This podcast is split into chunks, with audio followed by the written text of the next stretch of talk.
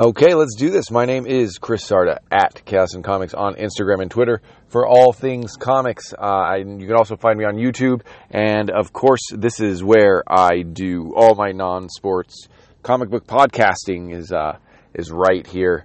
So I was uh, I I was doing this for a while. I was getting out uh, a lot of the previews, especially for Marvel and DC and Image, and uh, and I, I calmed down on it. And I like to do the real in-depth ones where I just separate them in different podcasts, just churn them out, uh, and and have a conversation with you. Except you're not talking; it's only going to be me talking. Um, but uh, I enjoy it, and it gets me it gets me like in the mode of comics, even even when I'm not interested in the titles, and even when I'm not going to buy them. Uh, it, it, just it just sets my mind straight. Um, so I'm going to start with Marvel, uh, as I normally do. We're gonna we're gonna go through most of them if I have something to say about them or, or want to say something about them, and then uh, later on there will be a, a, DC podcast and a Image podcast, and hopefully uh, I'll uh, I'll wrap up together the uh, the other indies too. But uh, Marvel is a low hanging fruit, and that one's easy to talk about in in any context. So let's let's get started. Uh, first up, let's uh, go with the, the general Marvel universe, the heroes universe. In December, we will have Avengers number 51. So we'll, we'll have just gone past number 50. Uh, Jason Aaron is still on this title. Uh, Juan Frigeri is on the art now. And you will have a choice of at least four Avengers covers. Uh, the regular cover by Javi, Javi uh, there'll be an, an unnamed artist variant, uh, the Devil's Reign, which we'll be seeing throughout this uh, this podcast. Almost every Marvel book has a Devil's Reign cover, and then we're still doing the Liefeld Deadpool 30th anniversary variant covers. And I don't even feel like I, I have seen those. I feel like I've been talking about them for a while, but uh, I don't feel like I've seen them. Uh, and it uh, appears, uh, yeah, Rob Liefeld will be doing those covers too. So it's not only a, it's not only commemorating it. Liefeld's actually doing the covers. So Avengers number fifty would have come out, or will be coming out in in November, and I may come back and do a November show. We'll see. But uh, but so that that was something pr- probably large, probably important. and but uh, I'm not reading Avengers. I always find this to be interesting though, because I mean, Jason Aaron is an example of that hot writer that I don't I don't want to say can leave favor because I'm sure he's just as good and as he's as he's always been, but you, there's just a popularity that wanes, that happens to wane often. I've read this, I've read chunks of this Avengers run, and I, have actually liked it. I've enjoyed it, and I think that the the manner that he does things, which at least the ones I've ran read, you do have like a, a, a star protagonist in it, even though Cap is there, even though Iron Man is there, etc. And, and, I've enjoyed it, um, but I don't have like this deep, uh, you know, long read of it from 1 to 50 and I and I've heard people not like it as much. But I feel like a lot of those storylines have been different enough that um, I could see like not liking one arc and not liking another etc etc so um, the hunt begins and you know I guess we're deep into something uh, with the mysterious Avenger Prime. Who knows what that is? At this point uh, where I am in this reading is I think at around I'm, I'm way deeper. I think it's like in the 30s still, maybe in the early 40s, uh, where the they're finding where Echo is becoming the Phoenix and whatnot. Reading it on on Marvel Unlimited, so uh, I've enjoyed it. I've I've stayed with it. It's good. It's something like Spider Man, except I enjoy it a little bit better. That now that I'm reading uh, on Marvel Unlimited, that uh, it makes me it makes me consider it. It makes me consider reading it more rather than dropping that 4.99 on it. And then Jason Aaron, not to be uh, stopped, has also started a new ongoing, which it, it, appears to be on the solicit says it's going to be uh, ongoing with along with Aaron Kuder, who I think is a underrated artist. I think he maybe it, he maybe he doesn't have the specifics. He's like one of those rappers where they're a really good rapper, but his the voice isn't distinct. I always I always say Royce the Five Nine is that like one of my favorite rappers, but his voice isn't distinct like a 50 Cent or like Jay Z or whatever, right? And I think Aaron Kuder is a little bit like that. But I've all whenever I've read something that Aaron Kuder has drawn, I've always enjoyed it, uh, including his Ghost Rider book that uh, was unfortunately canceled uh, during the pandemic. So and this one is a Ghost Rider focus. So, on a quest for cosmic, cosmic vengeance, Ghost Rider finds, finds himself roaring through the wasteland on a ruined Earth where the great age of heroes never came to be. So, this sounds like it's going to be the at least this beginning arc or the beginning of it is he's going to uh, that Avenger or the Old Man Logan world, uh, and and they've they've done a lot in this world actually since Old Man Logan. I read uh, Old, Old, Man Quill. I liked it. There's a bunch of Wasteland stuff here. There actually was an Avengers Wasteland. So how this is is different, or in how it's gonna uh, how it is going to uh, tie in or whatever uh, will be fun to watch. I think uh, the the cover though that also is by Aaron Kuder makes it look like a little bit of a kids uh, story. So we'll see. I, I'm, I'm I doubt Jason Aaron would be writing the like the all ages book for this. Uh, there'll be an artist variant for this, and that'll be by who knows. It doesn't tell me here. And then also, um, also Russell Dauterman cover for Avengers Forever. Uh, another book that's been had been going uh, going on, and I'm, I'm not even sure if they're related. I didn't finish the original series that I link this in my head, which was the Avengers, and I can't even remember what it was called. Mech, Avengers Mech on or something like that.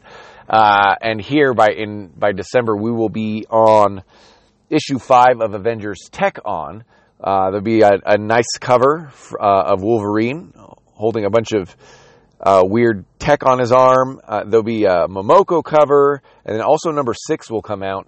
And all you need to know about this is that there's a kaiju sized Scream symbiote on the rampage, and the Iron Avengers will need every scrap of infinite mirror shard energy they have to try to hold her back. Uh, basically, Avengers Tech On is a Sentai inspired action adventure series um, in partnership with Bandai. So, again, I, I think this stuff is cool. I'm okay with it being out of universe. Uh, it remind as an 80s kid, early 90s kid. I mean, it reminds me of all those cartoons that were basically commercials for me to buy toys, and I'm I'm, I'm actually okay with that. I'm I'm accepting of that situation, to be honest, and, and actually enjoy it. Um, as so long as it doesn't muck up the regular continuity. And to be honest, these fucking toys look cool. Like to me, they look cool. I don't know if they became toys. What I'm saying, if they made toys out of them. Um, we have uh, Black Panther Legends, which I, I have nothing, I know nothing about. It it's uh, written by someone I don't know, so there's a chance that maybe it's uh, perhaps manga based or who knows what it is. But Tochi uh, so um, I don't know. I don't know what to say about that one. And uh, in November, a new uh, miniseries called Captain America Iron Man premiered, and so we'll get issue number two in December. Uh, this is by Derek uh, Landy, and artist is a uh, artist I'm unfamiliar with, Angel Unzueta, and uh, this is what Alex Ross is doing now. He's doing the covers for this book. Alex Ross looks like his work takes much longer uh, than, say, what I would say looks like it's somewhat easy, like a Peach Momoko work. But I don't think it does because he churns out a lot of covers, so he must he must know exactly where he's going, what he's doing uh, with this kind of thing.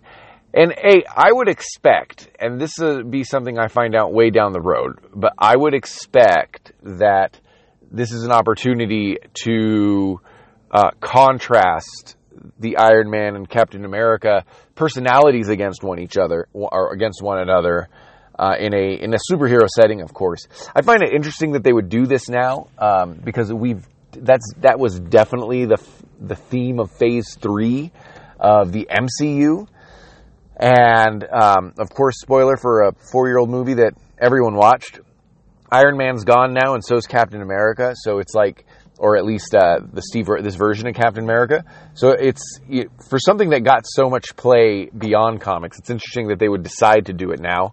Uh, I wonder if something big or important will come out of it, or if this is just a Derek Landy pitch that they sort of liked, and they're like, yeah, that we need to put Iron Man and Captain America on something. So there's only one other cover for this, one of the many Devil's Reign covers that which we'll get to when we get to to Daredevil's big big uh, event. Uh, Captain Marvel. Now, I, I read my first Captain Marvel book, uh, and it, at least for I don't I don't think I've ever read a Captain Marvel book to be honest. Uh, I read Ms. Marvel, that was good, but uh, I read my first one. This is another example of me that something I might not read unless I had it on Comixology, and I liked it. I didn't know what was going on, and it was I I would have to keep up with it a little bit, read a handful of them. I read something like number 28 or something like that. Um, but uh, but in December we'll be at Captain America, Captain Marvel number 35. Kelly Stomp Thompson is still on it. Sergio Davila on the art. RB Silva doing the cover. Let's take a look at this cover here.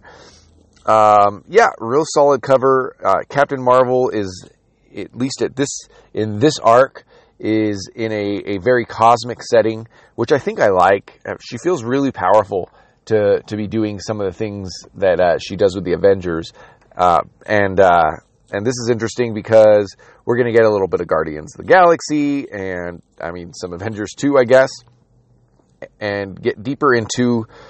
Uh, a little bit more of her her Kree background, it looks like, or or something with that. And th- this is already part four, so I will be moving into that uh, the last of the Marvels book as I get closer. Uh, as I get closer to caught up on Marvel Unlimited, I guess you never get caught up, right? But as I get closer to where this, where these books start coming out, uh, and yet for and amazingly, you get a whole bunch of Iron Man and Captain America only had only had one variant, so two covers total. And Captain Marvel, they're giving her one, two, three, uh, three variants, so four total. So a Dauterman spoiler design variant and oh, two Dauterman spoiler variants. I don't know if that's true. We'll see. And uh, now Devil's Reign. So let's see. This is the first Devil's Reign cover that I actually have here. Some of them weren't printed, and that's a legitimately cool cover. It doesn't I don't know why. I don't know how it has anything to do with Devil's Reign, but uh, looks pretty good. So um, let's move on now. This is a book. I would have told you if they would have done this book I would have definitely bought it, and that's Darkhawk. And Darkhawk will be ending his mini series in December, uh, written by Kyle Higgins and Juan Ramirez. But then when it came out, I just I didn't get it. I didn't grab it. So who knows where I was? Maybe I was annoyed that I was buying so many books. I think I was on my. I think I just really moved hard into um, being the guy that that reads most of this stuff on uh, on Marvel Unlimited.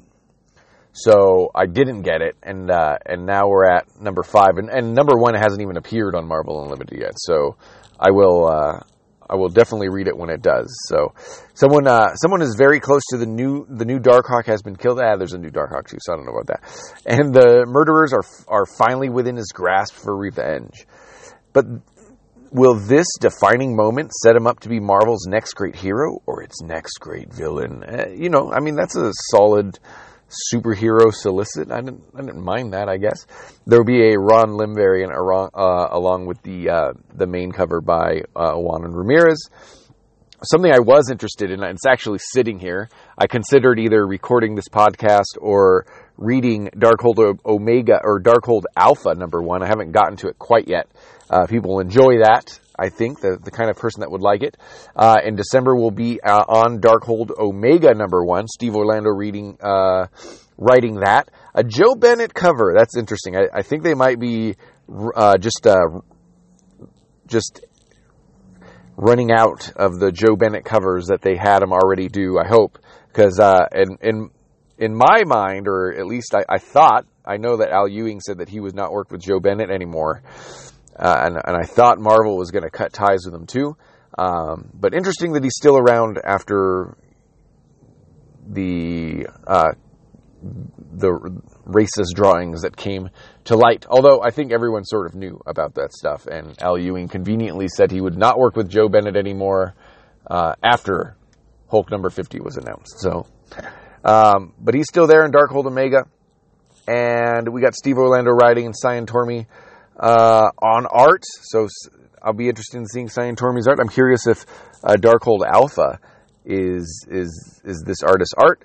Five of the world's that's what this was funny though when I did see someone uh, review this. Like Doctor Doom would put it together this this group of heroes to do, you know, to to do some high level magic stuff. So Spider Man, Black Bolt, Blade, Wasp, and Iron Man. That's that's sort of interesting. So I'm not going to jump into there, but um, you know, someone named uh, Chthon looks pretty cool to me, and you get a whole bunch of fun uh, variants, and by a whole bunch I mean two.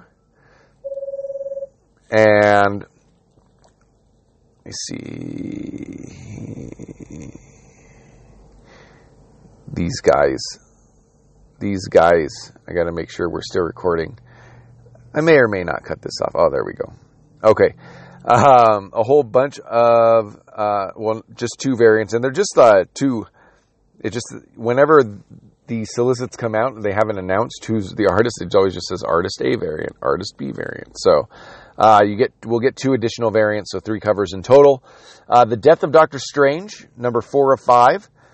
And, you know, this has a whole bunch of tie ins. I'll admit to liking number one, um, but not going to continue with the series as far as buying it uh, in in print. Uh, and there's a bunch of there's a whole bunch of just like with Darkhold, there's a whole bunch of tie-ins and stuff. So that just to me feels like something I should just be reading online. To be honest, I I have no qualms about being the guy that just doesn't need all these stacks of expensive paper that uh, never get anywhere and just waste space and stuff. I mean, I'm still buying a lot of comics, but uh, on the news side, I've just really enjoyed the app. I've gotten used to it. I've, I've stopped crying about it. So, um, Death of Doctor Strange has been written by Jed MacKay. I think a, a writer that doesn't get enough credit. Uh, Lee Garbett on art. So that's I, I, didn't. I don't think I realized that Lee Garbett was uh, drawing number one. So that's good. So we're going to find out who the new Sorcerer Supreme is. Who knows how long uh, Stephen Strange will be gone. I think it's going to be Kuchala, but we'll see. And, uh, you know, eventually Stephen Strange will be gone, but it'll be fun to have a, a, a different Sorcerer Supreme, a different look at it all. Uh, and then there'll be a Devil's Reign variant, of course, from Daredevil. And, and then we get a whole bunch of tie-ins. So one of them is Death of Doctor Strange uh, Blade. So uh, Blade's going to get a focus. Dylan Burnett is drawing this, and that's very, very interesting. So it's a Boss Logic cover. The regular cover is a Boss Logic cover. That's that's nice. And uh, Danny Lore is, is, on writing. So um, uh, this isn't the best Boss Logic cover. But that's really strange because doing a, I mean, that's two very different artists putting Boss Logic on the cover, and then Dylan Burnett with his very like cartoony outright, I would say, Mr. Fantastic looking characters, uh, drawings.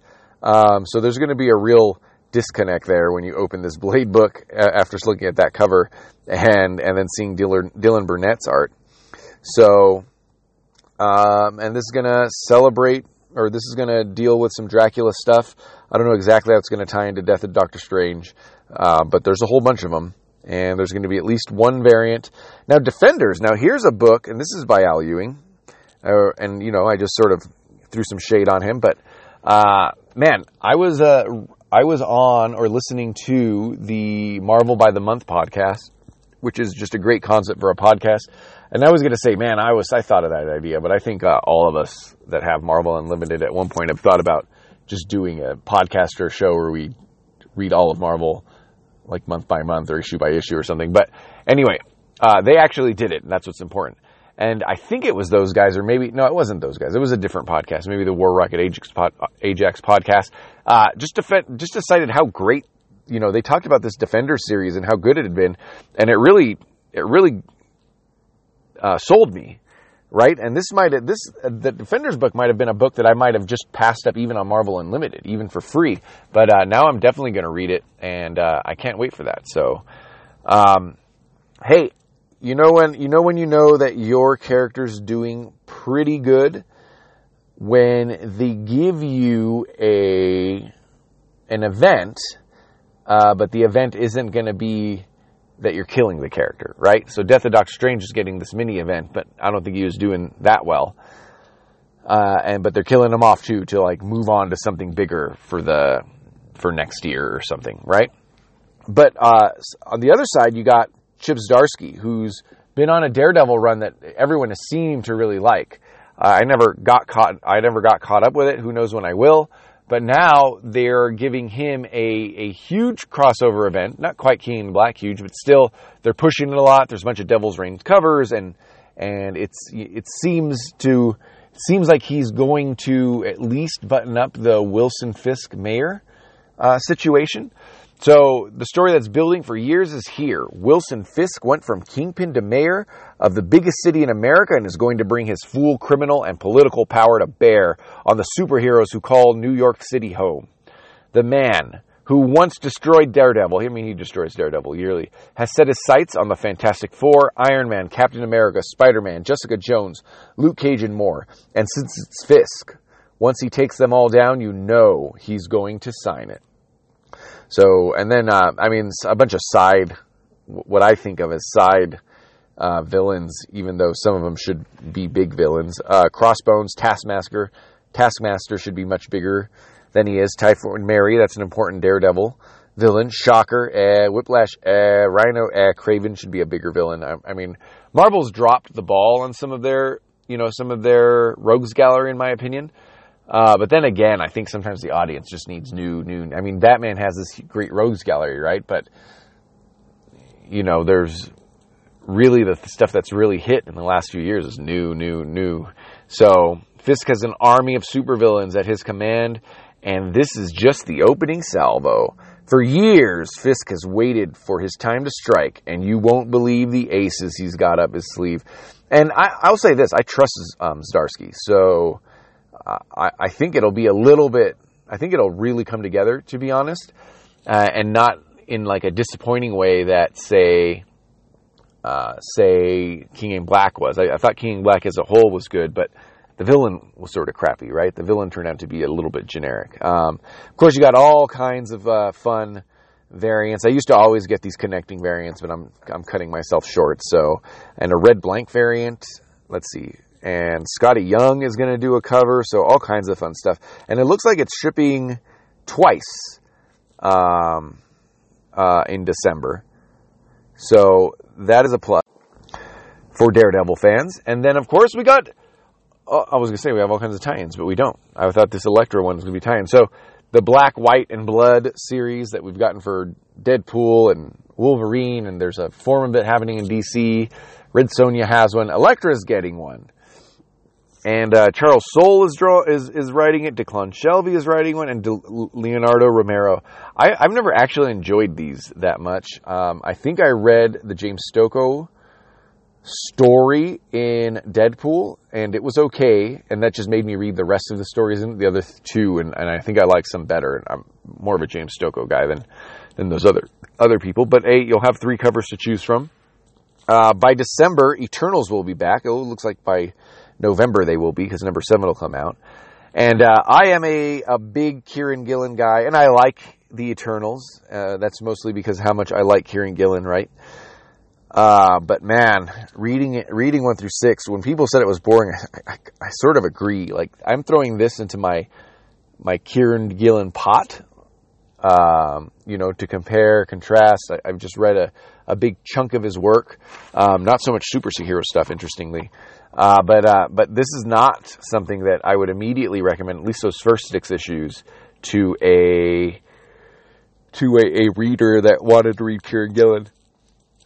Um, Esad Ribic will be on the art, and uh, wasn't it? Uh, that's a different artist, isn't it? It wasn't Ribic on the art last time. So I think as much as I liked the art in the first one, oh, it is, it is, it's definitely Ribic as much as I like the art in the first one, I do think the art had a a a part of it being like feeling slow or boring, right?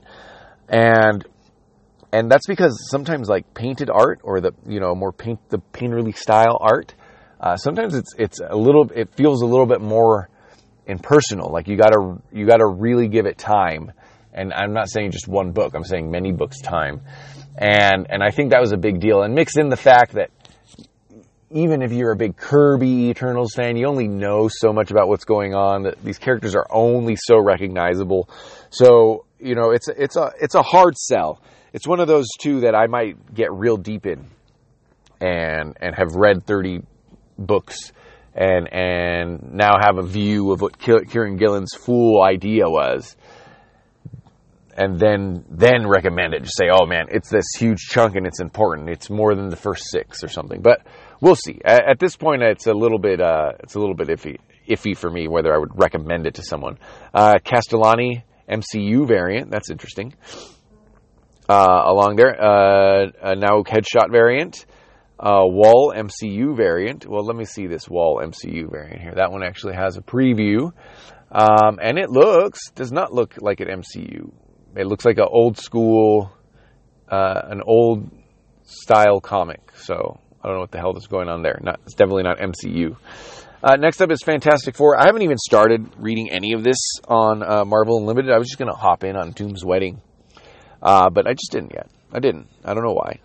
And uh, there's something about Fantastic Four that just doesn't interest me, but I would give it a try. I think Dan Slott has that whatever the negative ver- unnegative version of being a jobber is, like the guy that just writes a lot of stories.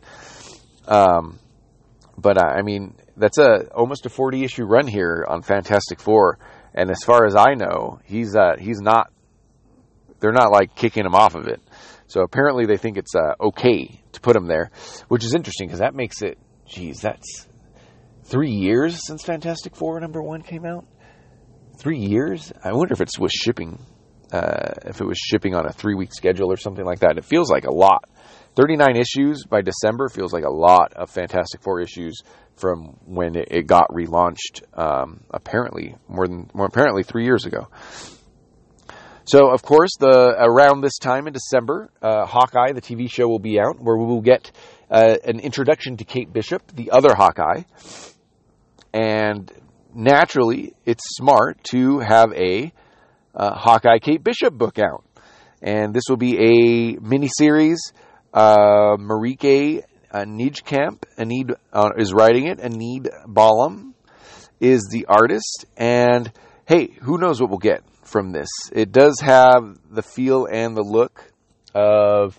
I was going to say the MCU book, but the MCU book has the feel, or posters have the feel and the look of the Matt Fraction Hawkeye. So there you go. And then uh, we will have a Stephanie Hans variant for Hawkeye Kate Bishop number two. So interesting the way they want you to know she's Hawkeye, and she's supposed to be just Hawkeye for sure, but they still have to call it Hawkeye Kate Bishop on the on the cover. And yeah, it even says that on the cover, and it's the official name. So something that's uh, very exciting. Hulk number two will be out. I, I'm very excited for this Hulk. I know that a lot of you guys love that Immortal Hulk run, or at least the first 20 or so issues.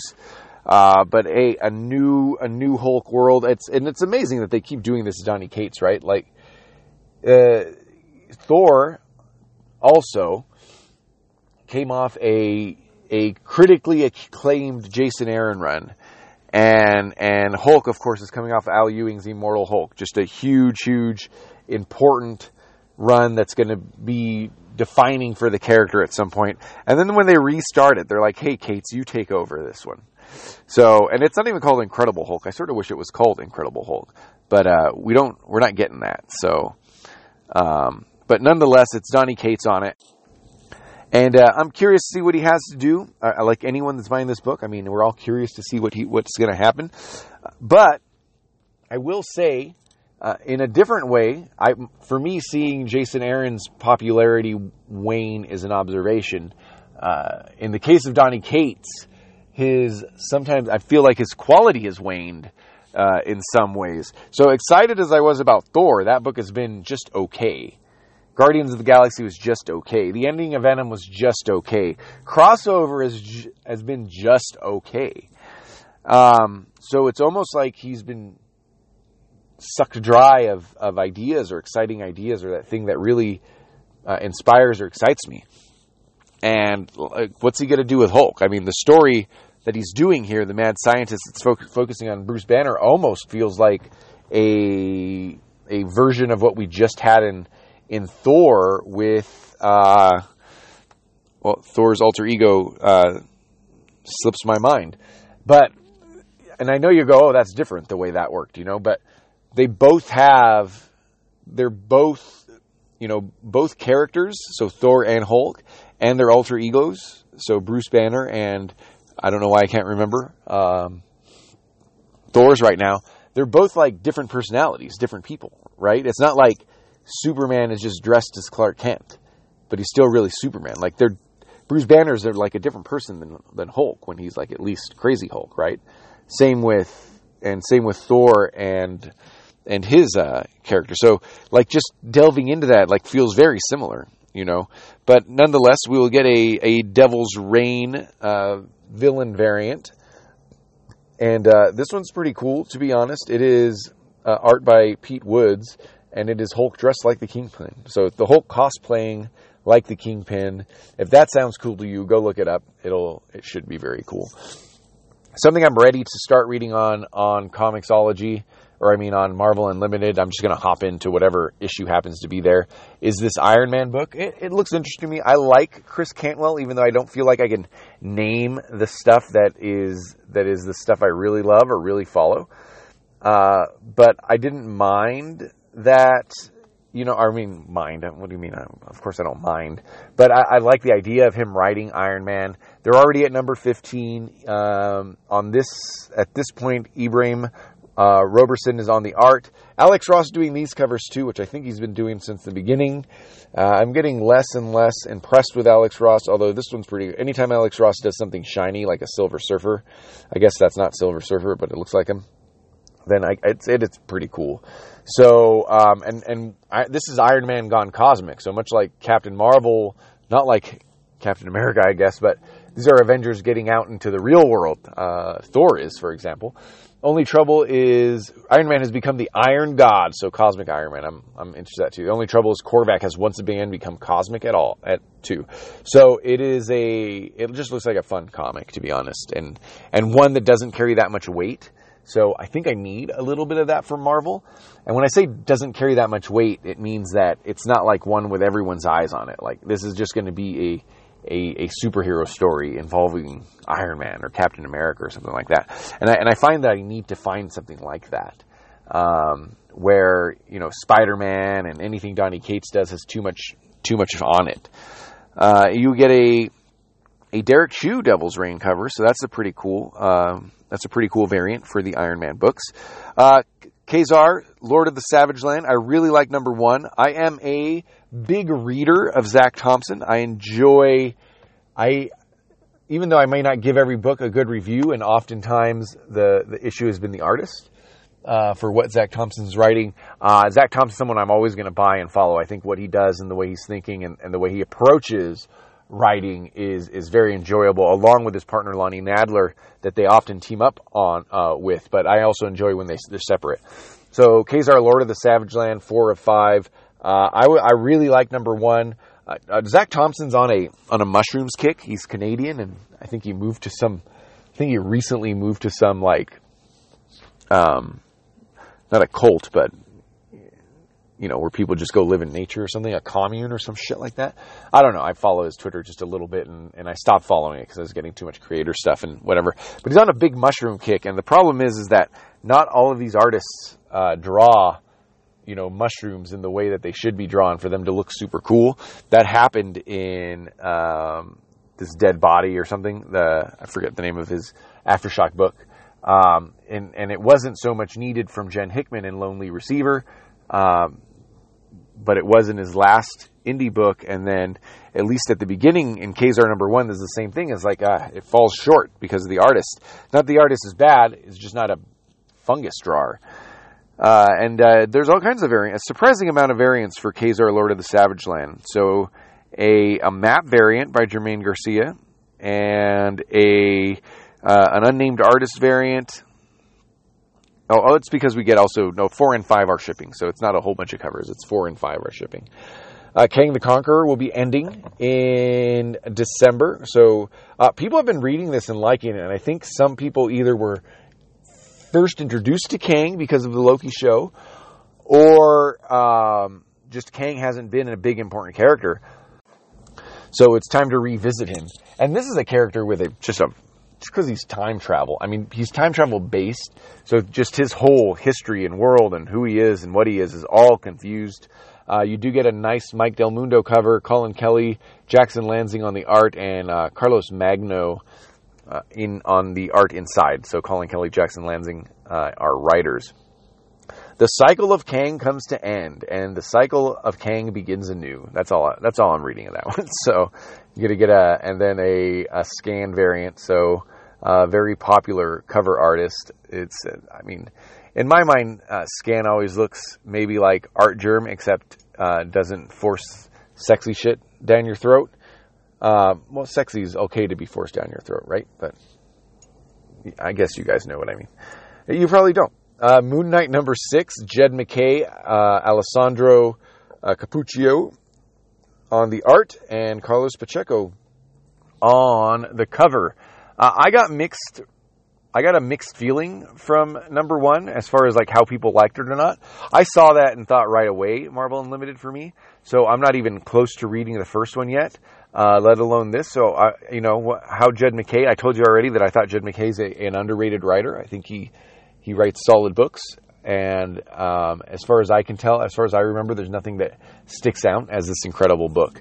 But uh, but yeah, Moon Knight coming back. That's cool. He's gonna have an M- MCU presence, and hey, he you know his. Uh, his run just recently stopped at two. When I say recently, it was pre-pandemic, but you know, stopped at 200. So it's it's good time to to revive him, give him some stories out there. Here's something I don't care about, and that's Phoenix Song Echo. I just don't like the Phoenix. I don't care for the Phoenix. I like it that there's a Native American uh, Phoenix. I guess I like it that it's Echo, and and and that's mostly because of the YouTube channel Carolina 26, and he does a lot of focus on Native American characters. So you know I like it because it'll make him happy.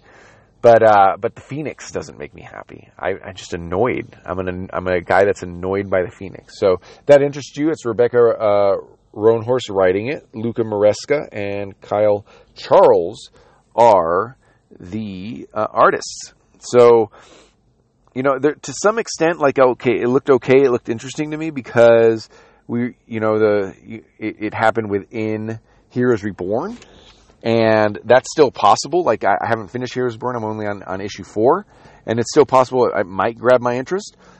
It's just, uh, it's just unlikely because I don't even like the original Phoenix stories, and then I don't like, you know, I'm not like d- dying about what came out after it. And you get one variant with that, a Chris uh, uh, cover, and that cover looks very, you know, set on the moon, uh, reminiscent of the Doctor Manhattan. I guess anytime someone's sitting on the moon, it just makes you think of Doctor Manhattan, but reminiscent, but uh, definitely very different. So, uh, Phoenix of Echo as Phoenix sitting uh, on the moon, and that's actually a pretty cool cover, to be honest. Savage Avengers still going strong. Gerry Duggan doesn't stop, keeps writing Savage Avengers. Uh, I don't think Patrick Zercher's been artist on this all the whole time, but I think I remember his name earlier. So um, uh, let's see. Oh, hey, this is the comic I've been waiting for. I thought all seems like all of them are the comic I've been waiting for. Conan, Doctor Strange, Doctor Doom. That's two doctorates there and a Time Master to be named later all join your favorite Savage Avengers to put a dagger sized pin in the heart of Kulan Gath. Man, Conan has been after Kulan Gath for 27 issues of Savage Avengers and something like 8 to 12 issues of Serpent's Crown and some other one, Serpent Stick or some shit like that. So, I mean, good for him. Fuck Kulan Gath. I hope you get him. It's one of those things, though, that I think, uh, perpetually Conan's allowed to be going after Kulan, uh, Kulan Gath, and uh, and we're okay with it never happening. When it's funny, I hear other reviews and people are like, "We'll read issue one and be like." We didn't even find out what one of the seven secrets were, or something, you know. So, uh, you know, good for us all. Good for us all. Conan is still going after Kulan Gath and he's doing it with Doctor Strange and Doctor Doom. So, a plus stuff there. Uh, Shang Chi, we have three issues. So the life will the Liefeld Deadpool 30th anniversary variant, uh, and then an unnamed artist variant. And we're now we're looking into who was Shang Chi's mother, and this is important for those that don't know because Shang Chi is is is a, a cool character. Movie just came out, of course, uh, did pretty well. I enjoyed that movie a lot. It was exciting. Um, and uh, the Master of Kung Fu, his 70s story, is actually very well received. And most recently, the person I heard uh, talking about it is, um, I think his name's Douglas Yoke. I can't remember now. Uh, but his book just came out, and he read all 27,000. Uh, D- D- Douglas um, Wolk, and he read all 27,000 comic uh, Marvel comic books in in universe comic books, and he was the last person that I've heard uh, say how much you love uh, Master of Kung Fu Shang Chi. The the problem is, for those that don't know, is that uh, you know there's a there's some there's some issues as far as like racism that happened in that book, and not necessarily like uh, the writer against Shang Chi, but uh, at the time, Marvel owned Fu Manchu, and now Fu Manchu is not seen as a, you know, seen as sort of a racist figure in at least American culture or um, Asian American culture. And uh, you know, so it's it's a real touchy thing that that those books are so important and so well done, and that uh, a Chinese character like Shang Chi got you know is getting the the spotlight, and now we had a cool movie, and then here we are. Um, in his ongoing, it appears to be an ongoing, and uh, and we're looking into still looking into his family, and in this case, who is Shang Chi's mother. So uh, arrows would definitely fly when we flash back to the first meeting of Shang Chi's parents. So that's fine. that's that's looks pretty interesting to me. I read number one and I liked it. Uh, Spider Man was in it. You know, I think they felt like they needed to put a bigger anchor character in there, which is un- unfortunate, but you know, why not? Uh, Strange Academy number 14. Someone's telling me that this is ending. So we also got a number 15 that's shipping in December, or at least supposed to. Uh, Humberto Ramos on the art, Skottie Young uh, writing it. Man, people that love this book really love it. And uh, it, it makes me think that, okay, maybe I'll, I'll give it a, it looks like it's an easy read. I like that little Dormammu character. I think that's pretty cool. Um, but then on the other, on the other hand, on the other side of this, I'm just really sick of young heroes learning their power. I'm really sick of that. So, and I've said that a whole, whole bunch of times. Whenever I see the thing, uh, I think of the channel Sleepy Reader six six six uh, because he is a he's very cr- not critical, but not nec- not critical like negative necessarily, but uh, it matters to him how the thing is drawn, and uh, I always think about that because why the thing and not something else? So. Uh, the thing's getting his own uh, his own book. Tom Reilly's on the art and the cover. It, it looks like a you know, it looks like a little bit of throwback art. So we'll see how that works out uh, as a whole for uh, for something like Thing. But you know, the truth is, even though I, I, say I don't like the Fantastic Four, I think every one of those characters individually could hold. Uh, I mean, maybe not hold an ongoing from a sales perspective, but from a, a character perspective, can be their own solo stories, uh, do their own solo stories. And you know, because the, the thing is never like this rage monster. He's only slightly less strong than the Hulk. Um, you have all of the, the thing about him being disfigured so that you can look into. Uh, marriage, strength. You know, he's strong enough to be a a cosmic character. He is down to earth enough to be a like a neighborhood character. So I, you know, the thing to me has a a, a great opportunity for a a solo or a mini series. And uh, most people thought that the Invisible uh, Woman miniseries was good. I never, I didn't ever actually read it but I heard good things about it. Mr. Fantastic, of course, you could do all kinds of stuff. I mean, Johnny Storm might be the only one that's like iffy, but he looks the coolest. So he, it's, it would be at least a '90s Venom story for for Human Torch, right? Because he has, he's the fire. He looks really cool. So. So hey, there's good. Uh, you know, there's I, I have high hopes for Thing. Uh, what kind of Kevin Eastman is doing a variant cover? So you're going to get like a Ninja Turtle style variant cover. And I don't know who, oh, the Panosian Devil's, oh yeah, Dan Panosian is doing a De- the Devil's Reign cover for that. Thor. And then can you believe that we're at number 20 for Thor? Donny Cates Thor is at number 20. I can't believe it. I don't know if we're going to eventually get a, uh, a, a, big crossover for Thor. Who knows how that'll work? Um, but hey, Nick Klein is back on the art, which I'm excited about. I love Nick Klein. I think he's one of the better artists at Marvel. His style seems to take some time, so he had to take a break uh, for a whole arc. We will be in the God of Hammers series in December. We'll be on the second issue. Uh, I am I am excited for God of Hammers. Last I left Thor, and that's when I actually do buy in print. They stole his hammer, and no one knows where it went. It got just stolen right out of Avengers Mountain, and uh, and now we gotta we got to figure out who the what the God of Hammers even means. All I have is the title because I'm not to read this solicit for part two of the God of Hammers. Uh, Timeless, Timeless looks like one of those books where they're just gonna they're just gonna like give me information about what's going to happen in the future. What was that other? Not Upshot. What was that? There was some other one that did that at the end of the year. Uh, if not last year, the year before, you know, showed crap about Empire and whatever. So I'm not too interested in that, to be honest. Jed MacKay's writing it, uh, a bunch of artists in it, and it's a, you know, it's a big book. It's 56 pages. It's a special year-ending adventure that gives portents as to what is to come in the Marvel universe over the next 12 months. Kang the Conqueror is a warrior, a destroyer, a subjugator, but even he is subject to the whims and vicissitudes of time itself. So when a parallel timeline threatens to overwrite the future that Kang has fought so long and hard to control, the master of the ages has no choice but to go to war with time itself, battling through days of tomorrow as he struggles to resent, prevent the end of what is to come. I don't know about that. Featuring all the major players in the Marvel Pantheon. So it's a time travel story for you. If you're into that, you know, I'm sure there's a good reason to buy it. Uh, I, I don't know. I, it's, I, I, I've decided I was going to read the events that show up on Marvel Unlimited, so I'll probably read this. But 56 pages, I get bored um, reading digital that much, and a whole bunch of of covers for this: Bustos, Cabal, Carnero, Casara, Coelho, Gleason, Momoko, and Silva. Which Silva is that? RB Silva. So there you go. Timeless. They're trying to push it.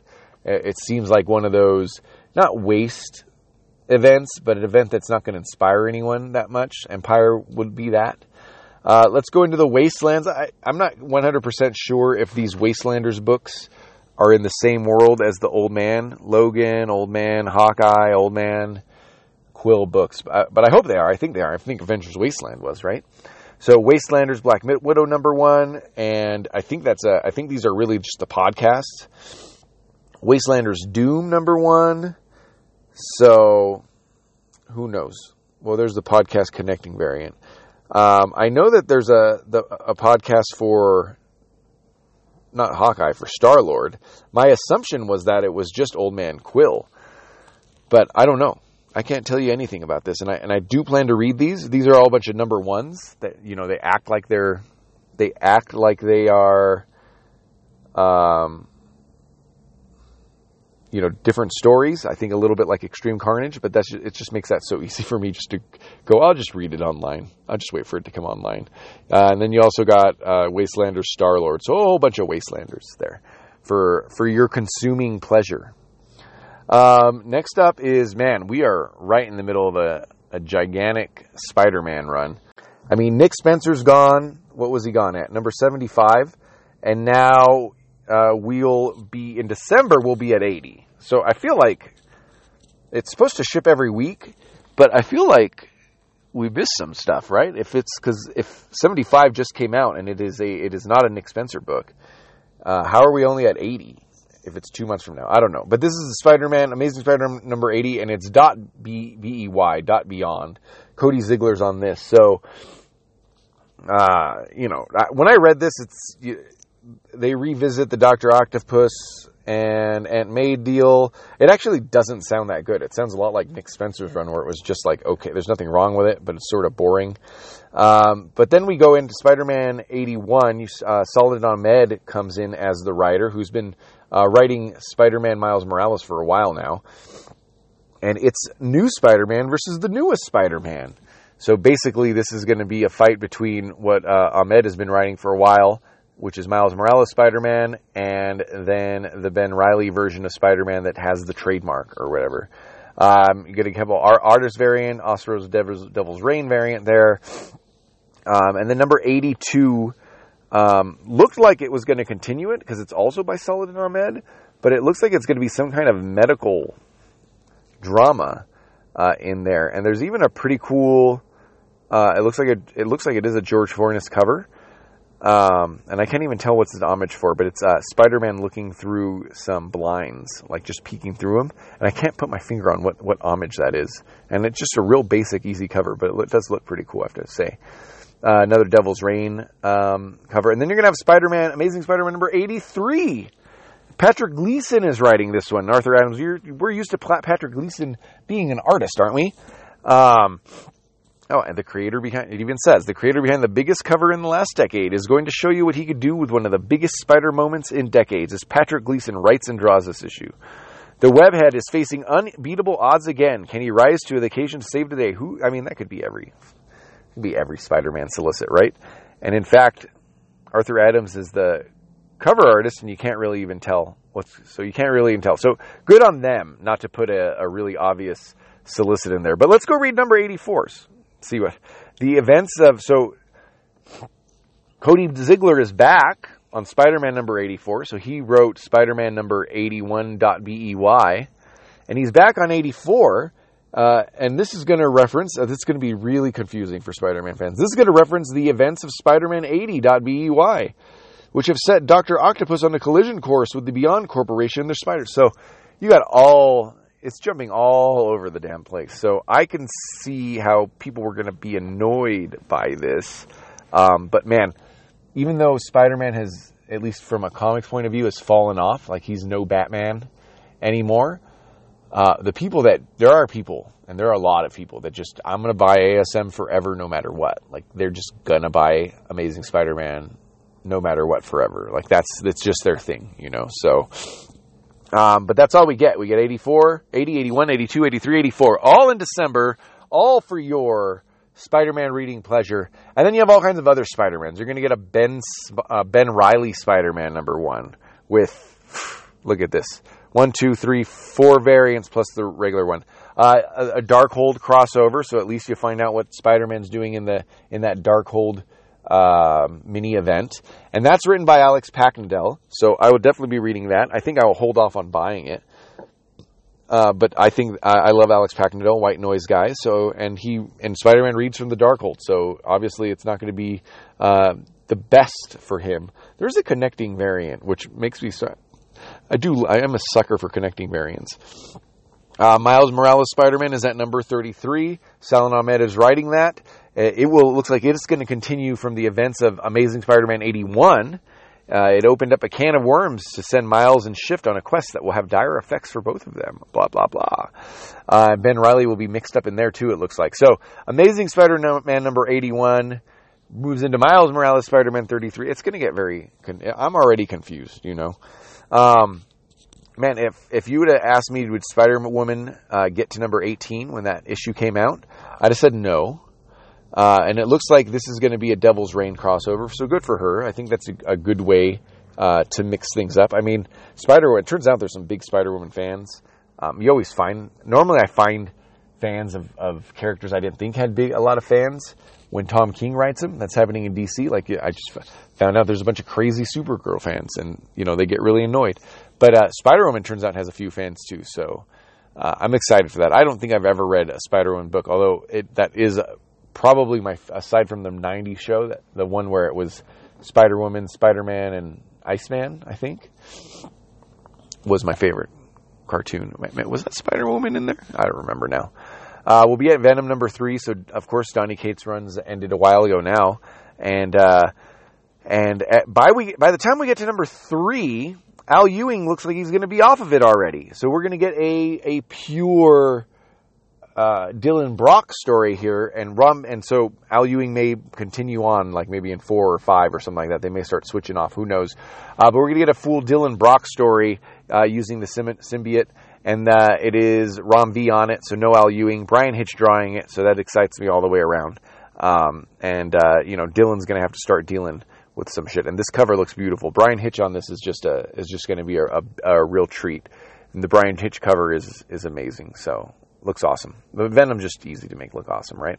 Oh, then Venom Four. That's also Ram V. There's no solicit there, uh, but it looks like it's supposed to ship in December, uh, and still no sign of Al Ewing. So maybe by Venom Two we'll find out what happened to Eddie Brock or what's going on with him. I mean, being omnipresent like that, it's going to be hard to tell those stories, you know. And uh, so one Doctor Strange book I am going to buy is The Death of Doctor Strange X Men Black Knight.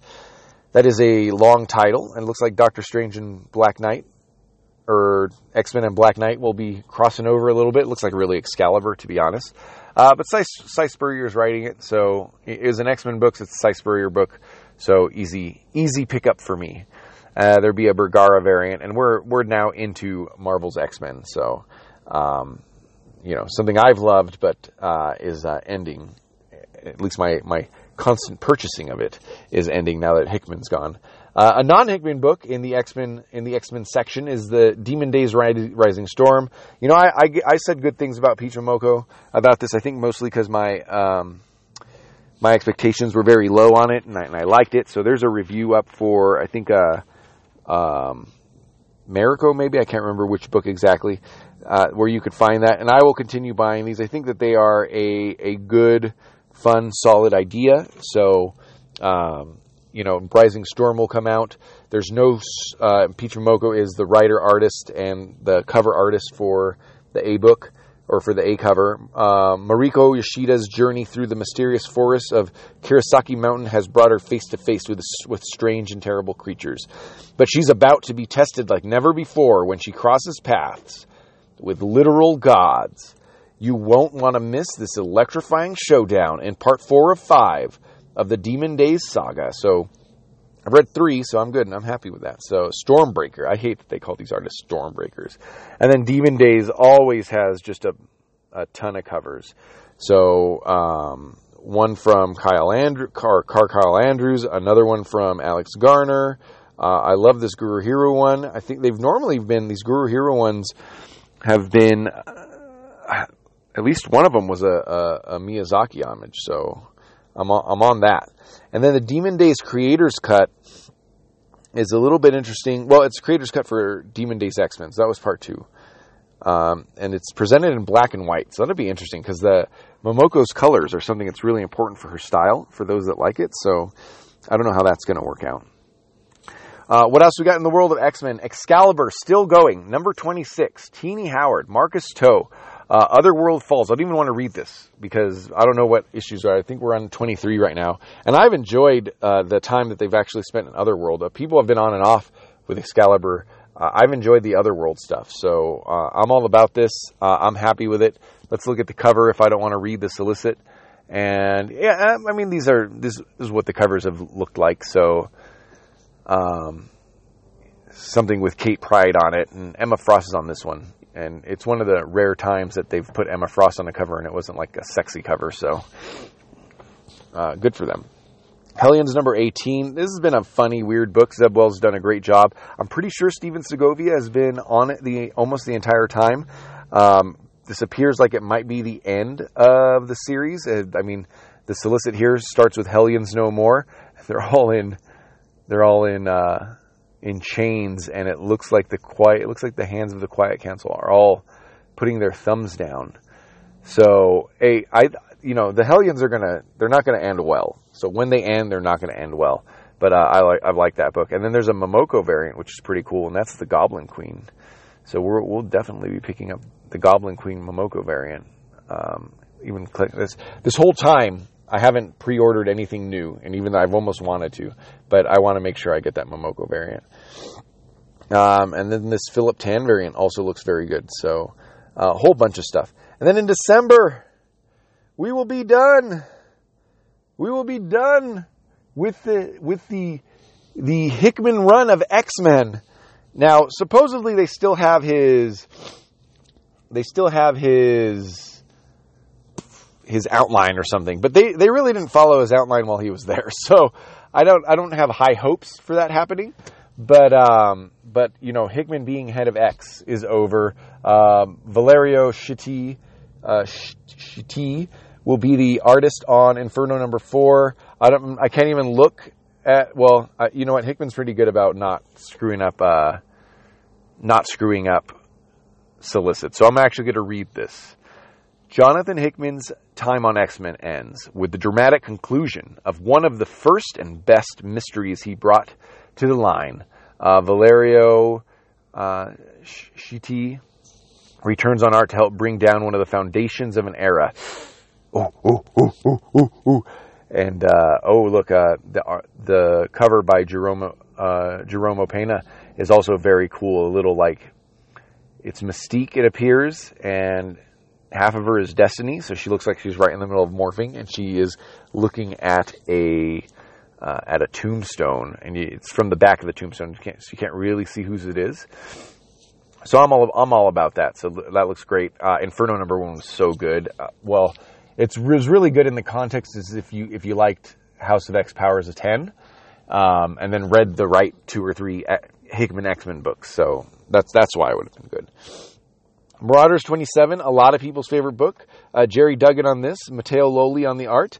Uh, and uh, I don't think Gerry Duggan was the uh, writer. I forget who the writer was the whole time. I think Gerry Duggan took it over. The sun sets on the Marauders.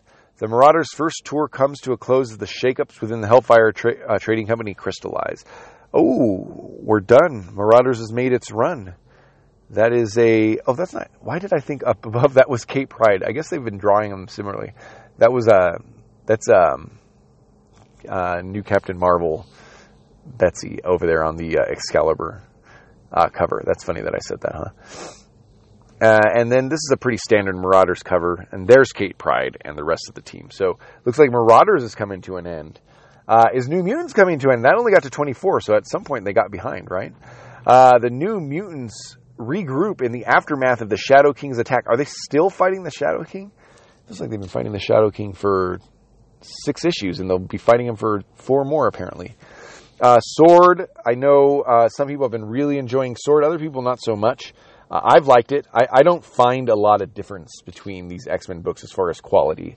Um, and I find and now that I'm like, tw- you know, more than two years deep in them, I, I actually feel like oh I've I've enjoyed some more than others at different points, and uh, it's not been just this obvious thing where Sword has been good or Marauders has been or X Force has been the best. So Sword I've enjoyed. I just feel like they're all very close.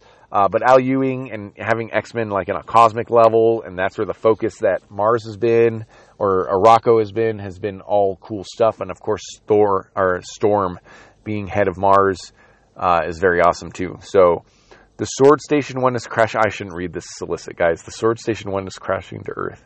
Well, that's awesome. That's great. Uh, cable on the cover, so maybe maybe we get a little cable here, and that's going to have two Oh no, it's just going to have one variant there. We're going to get a um, a Wastelanders Wolverine. For some reason, I want only that connecting variant. Doesn't make any sense, right? And um, so I'm not even going to bother with that. I mean, is that Old Man Logan? Leads the return to the wastelands of Old Man Logan. So good for them. Uh, Wolverine number 19. I have enjoyed Wolverine for whatever reason. Um, ben Percy's been on that. I think they've just been like really cool Wolverine stories.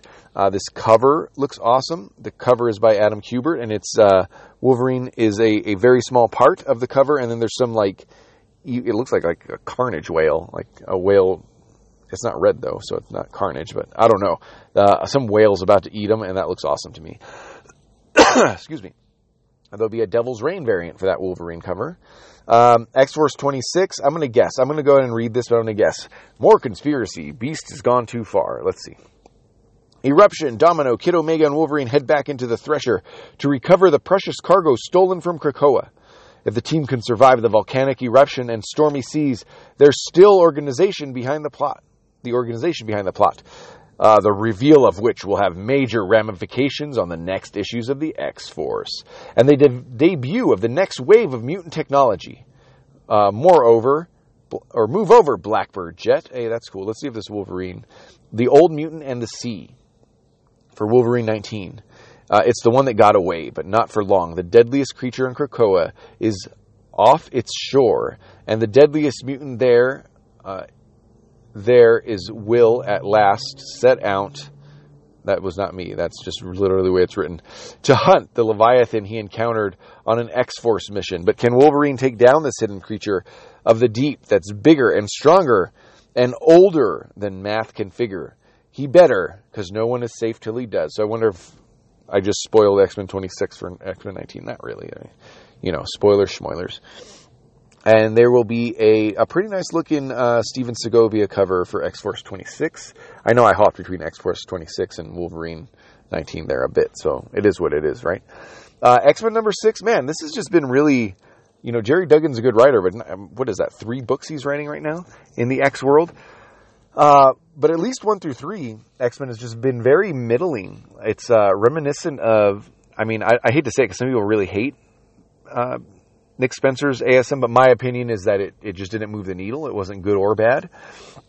And that's really how I feel about uh, X Men 1 through 3. Like, just doesn't move the needle. I will admit that this question here, whatever happened to Captain Krakoa, uh, is interesting. And Pepe Larraz is on the art, and he also does the cover. So a Captain Krakoa, that that might be cool. There is one. There is just uh, one variant for that. It's a Dauterman new lineup trading card variant. So uh, those trading card variants I've enjoyed, uh, but it's the whole new lineup. Uh, X Men Legends uh, looks like it's going to be a Sinister book. So Fabian uh, Nicieza is writing it. Dan Jurgens is drawing it. And what do we got here? Sometimes I try to see what it's. I can't really tell. So uh, Fabian Nicieza is, um, if I'm pronouncing his name right, is uh, just doing more stories within his run from from back in the '90s. But it doesn't say like, oh, it's between Uncanny X Men three something, right? So some sometimes they do say that. Uh, the trial of Magneto continues. Uh, we'll be at five of five. Now, um, spoiler alert if you haven't read it in number two, uh, it, it's not called the death of Scarlet Witch because she comes back immediately. So we've got to find out what happens with Magneto there. And then you have a a Dan Jurgens uh, variant cover there. So that's X Men. We've gotten Heroes done. Uh, we've gotten the or the I'll call it the Heroes Office done. You know, Avengers and whatnot. We've gotten the Spider Man Office done. Uh, we've even got the X Office done. Now let's do the just the random the random shit that they're doing. I, sometimes I call it the license stuff. We'll see. Uh, Conan the Barbarian number one facsimile edition. That's pretty cool. I've been looking for good Conan. I've been looking for some really solid uh, Conan collected editions, uh, uh and I'm most interested in the Barry Windsor Smith stuff. So that's real early. I realize, excuse me, I realize that that's also the Roy Thomas stuff. Um, so this facsimile, I might just be weak and pick it up, or feel like I only have two books in my hand and I want to spend more at my comic shop and then grab it. But really, what I'm, I'm starting to look for is a um, a nice collected edition of it uh, that isn't you know retail. So that's what I'm looking out for. At Jason Aaron's back at Conan again, and he's teaming up with uh, Mahmoud uh, Asrar. I really enjoyed their first run together. Um, I had mixed feelings while I was reading it, but I think back on it very, you know, very positively. Is that it was a bunch of uh, what essentially were a bunch of one shots that all sort of tied together. You were able to see uh, a lot of uh, eras of Conan. It was almost, I think, a, a, way for Jason Aaron to go, listen, I know no one's going to let me write 85 issues of Conan, so I just want to do this one way where I could pay homage to a whole bunch of different like eras and situations and, and, and styles of story even, you know. Um, you know, when he had all the prostitutes, I think there's a, a time when Conan would have just had sex with them on by page three and um, and Jason Aaron wrote that issue. I'm not sure what it was. Great, where it wasn't just you know semi-sexual predator Conan, uh, but he still got to he still got to get it on with with these women who weren't actually part. You know what I mean? I can't even explain it. When I look back, I think that there's actually some memorable moments in that, even though I was like wanting something epic at the time and you know, and, and that's still a, a, dig I have on that little run that he did, that 12 or 13 or whatever issue run, is I, I wanted this epic, you know, Conan story and didn't get it. But I, when I look back on it, I think he, fit a lot of story in those 12 issues. So now he's going to do a a bigger story, King Conan number one of six, and uh, it's Mahmoud Asrar. I really enjoyed his art. So they, they return to the saga of Conan in an all new adventure that takes the story of the Cimmerian further than has ever been revealed in any media to date, as Robert E. Howard's Howard posited, when King Conan grows restless on the throne, he sails west towards land and adventure unknown. Well, there we go. So we're gonna have an older Conan, and it's not to be like that uh, that uh, sitting on the throne style Conan that you know I think works. But I would I would I would like to get to know the younger Conan better before I before we got stuck on the on a throne. And to be honest, it looks like I'm going to get both best, best of both best, best of both worlds on that one. So Conan number one has a, a, a bunch of variants. One of them that sticks out uh, is the Stan Sakai variant. So that's pretty cool. So of course, the Usagi Yojimbo creator, writer, and artist. Um, his art doesn't fit Conan at all, but it's a fun cover. Uh, and yeah, a couple other ones don't really move the needle. So Star Wars will be hot off the end of War of the Bounty Hunters. It's amazing how much they can fit in, you know, story in between these movies. Uh, and War of the Bounty Hunters feels like that should just move after War of the Bounty Hunters ends. It feels like it's just moved right into a new a new Star Wars, right? Like it should just move right into or uh, right into Return of the Jedi.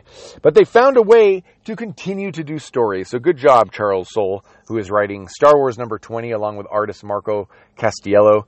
Um, so Luke has found a key piece of instruction in his journey along the Jedi path. The voice of his teacher, Jedi Master uh, Yoda. Uh, so he gets a little Yoda voice in there. We're going to get a little Yoda hologram or something. Uh, but the lesson Luke must learn will not be taught by Yoda, and it will take and give more than Luke Skywalker could ever have imagined. Now, that doesn't tell you that much, but what I do want to highlight here is that uh, Charles Soule wrote a great Dare or um, Darth Vader run, and uh, and this is reminiscent of that. To be honest, it feels like we might get like a, a deeper Luke uh, like deeper Luke involvement and a, like an understanding of him and, and his path, like we got with Darth Vader, uh, which was set in that case was set immediately after Episode Three. So immediately after he realized he's a a a cyborg and uh, and he's pretty mad about it, right? Uh, and he's filled with rage. So that Star Wars will have uh, a, um, two variants. So the action, the, the, standard ones that we expect, the action figure variant, and then a, a Lucasfilm variant.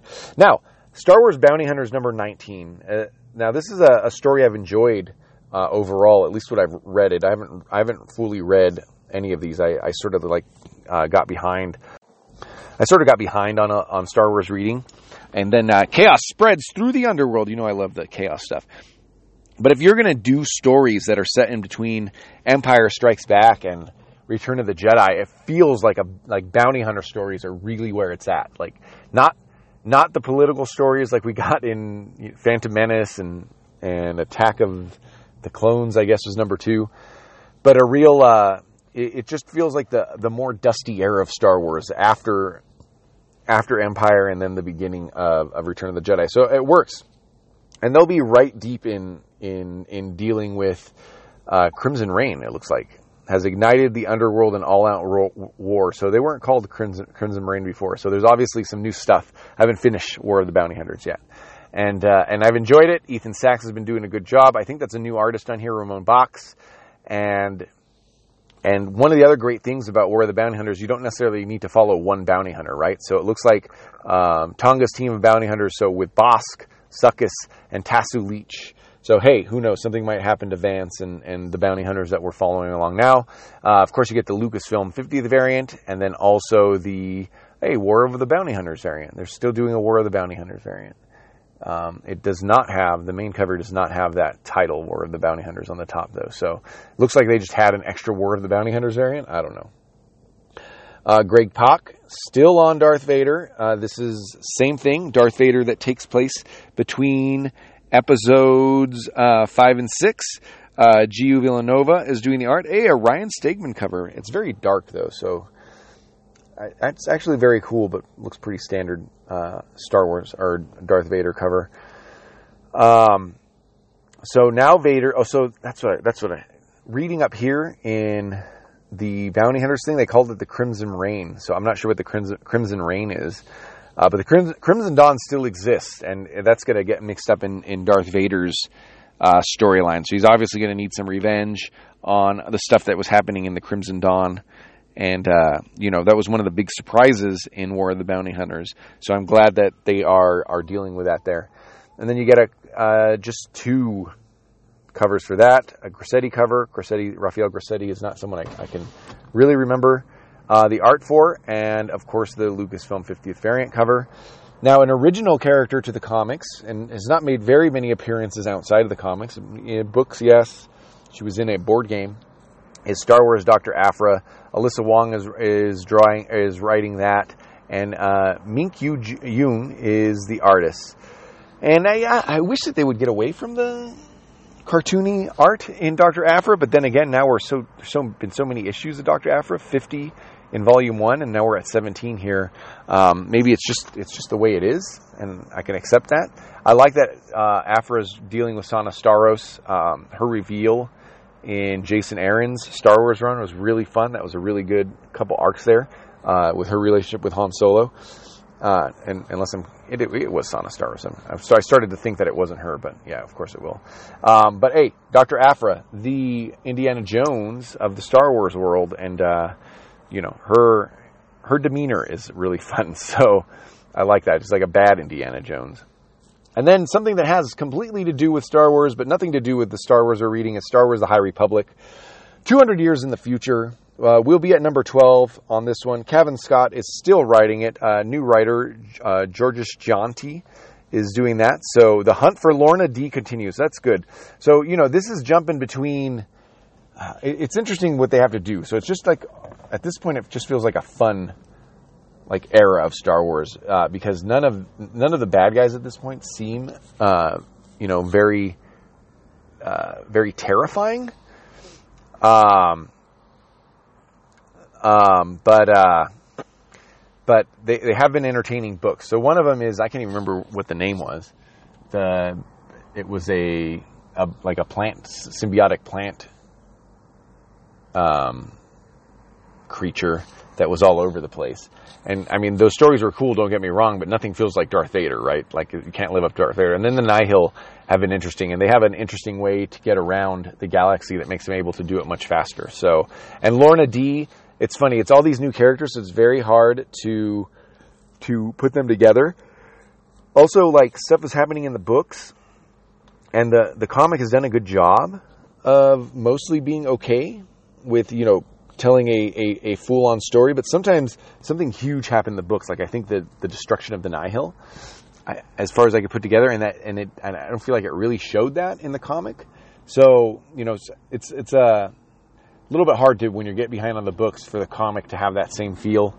So, uh, and so hopefully they figure that out. But I love the idea of High Republic. I love the idea of, of, of starting a, a story hundreds of years in, in the past. Um, you know, Yoda's there and everything, so it's it's a good time. And it even has its own spin-off series, The Trial of Shadows, that uh, Daniel Jose Older is drawing along with art from David uh, uh, Wachter. Mysterious attack brings Emerick and Sion together at the Starlight to investigate connections to their case. Meanwhile, uh, Arathab tries to ambush a Nihil ship with deadly results. See, that sounds like standard Star Wars stuff, just with new villains. So, and then uh, and then number four will also ship in December, and then we'll close it out really easy. Warhammer 40k Sisters of Battle, number five of five. I was under the impression that Kieron Gillen was going to be writing all these Warhammer books, or at least um, show running them. But it doesn't seem to be the case. I don't hear Kieron really talking about the sisters, the 40k sisters battle, uh, very much on his Discord. So at least at this point, it looks like this is just a separate story, Sisters of Battle. Uh, you get two two issues that I didn't read this. I didn't see it. I didn't see number one even on Marvel Unlimited, but I could be wrong about that. So it's something easily easy for me to skip. I did like Warhammer 40k, the one that just came out, that Kieron Gillen wrote. But again, like I said earlier, I, I'm a Kieron Gillen reader, so I'm just interested in what he writes in those cases. And uh, I wouldn't have necessarily grabbed a Warhammer 40k if it wasn't for him. And he didn't necessarily, and I really love the book, but he didn't necessarily make me like just want to dive into that world either. So, hey, we did it. We uh, talked about Marvel for a, a strong hour and 20 minutes. So let's let's move on thank you guys for listening. Uh, DC one will come out soon, as will a, a, an image one. That one takes a little bit longer to prepare for. And uh, thank you guys very much. Let me know what you think. You can find me on Instagram and Twitter at Casson Comics, and then search Casson Comics on YouTube, and you'll find me. Actually, youtube.com slash Casson Comics, where you can find me there. So thank you guys for hanging out, and I will see you next month.